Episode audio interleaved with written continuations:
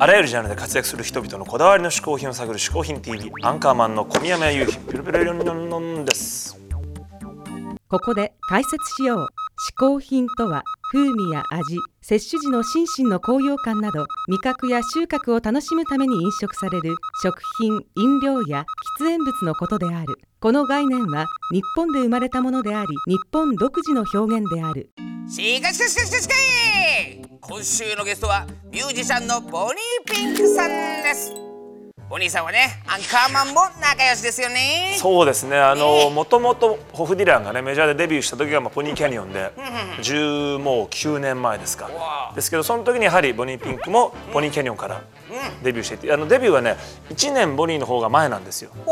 あのメジャーデビューという意味では。でもう年齢も同い年で。おそうなんだね。だからそこからの中ではもう本当に20年近い中ですよね。はいねそう考えると、ねボニーピンク本当に活躍してますけども、さあ今日はそんなボニーピンクさんどんな嗜好品を紹介してくれるんでしょうか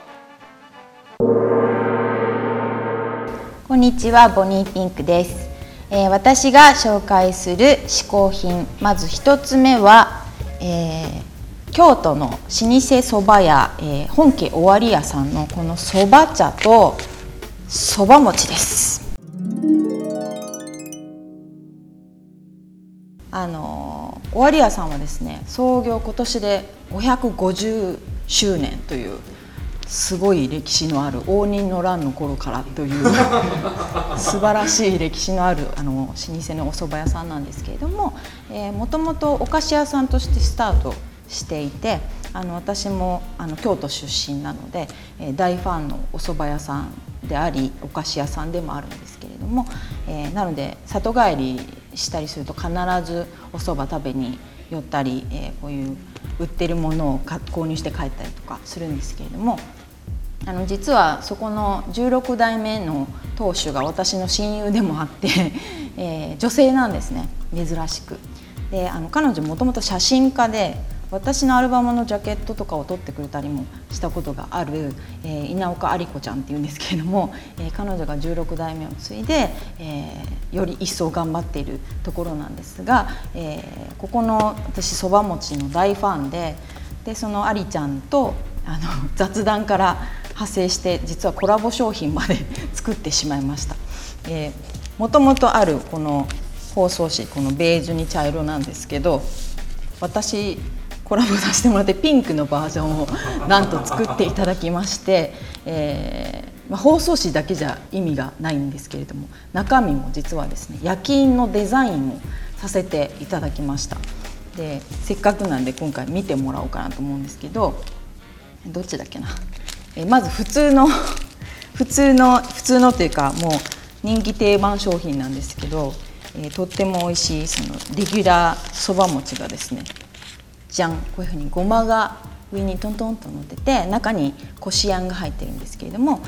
そば、粉と小麦粉とお砂糖と卵でこの皮が作られててでこう焼いてあるんですけれども、まあ、めちゃくちゃ美味しいんですよ。でこれを、えーボニーピンクとのコラボ商品は、えーさあ何が出るかという感じなんですけど実はですねじゃん。わかりますかねこれ。顔。にっこりにっこりフェイスをですね私があのメモ帳にペペッと落書きして それをあの当主がですねあの焼き印に仕立て上げてくれて、えーこうやって名前をたからちゃんという名前にしました。っていうのはあの尾張屋さんのお蕎麦で蓬莱そばっていうのがあるんですけど宝が来るっていうふうに書くんですけどそれにちなんでなんか宝がいいなと思ってなんかこうこうこれを食べた人のもとに宝がやってくるようにっていう願いを込めて、えー私とその有子ちゃんと一緒に、えー作ったコラボコラボ商品が、えー今発売中なんですけどちょっと期間限定でこれが見られる頃にはちょっと終わってるやもしれないんですけれども あのでもあまりにちょっとうまくできたので 何度も復活させようなんていうふうにちょっとあの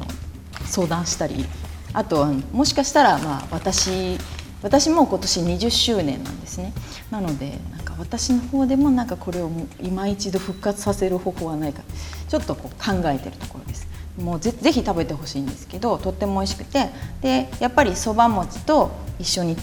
あの飲むならそば茶かなと思って。えーまあそばはすごい栄養もありますしあのルチンっていうねビタミンが入っててあの高血圧の予防とかにもなったりするのであのヘルシーですしノンカフェインですし私はお家でそば茶をよく飲むんですけれどもなんかそばの香りとあとこうそのそば餅このあんこの感じだったりとかなんかこう日本人でよかったって思える瞬間だったりもするのであの京都を離れてもう長いですけれども、えー京都の味が恋しくなった時に、えーこの尾張屋さんのそば餅とそば茶で私は自宅でとっても癒されてます。ですので私の嗜好品は、えーこちらのそば餅宝ちゃんとそば、茶でした。ボニーピンクさん一つ目の嗜好品はそば茶そば餅でした。はいというわけで今日はですね、はいはいはい。特別に先日行われました、小宮山雄飛があの人と話す会あるね。虎ノ門ラウンジでね。こちらにあのボニーがゲストに出てくれたんで、その時の模様をですねちょっとこちらで流したいと思います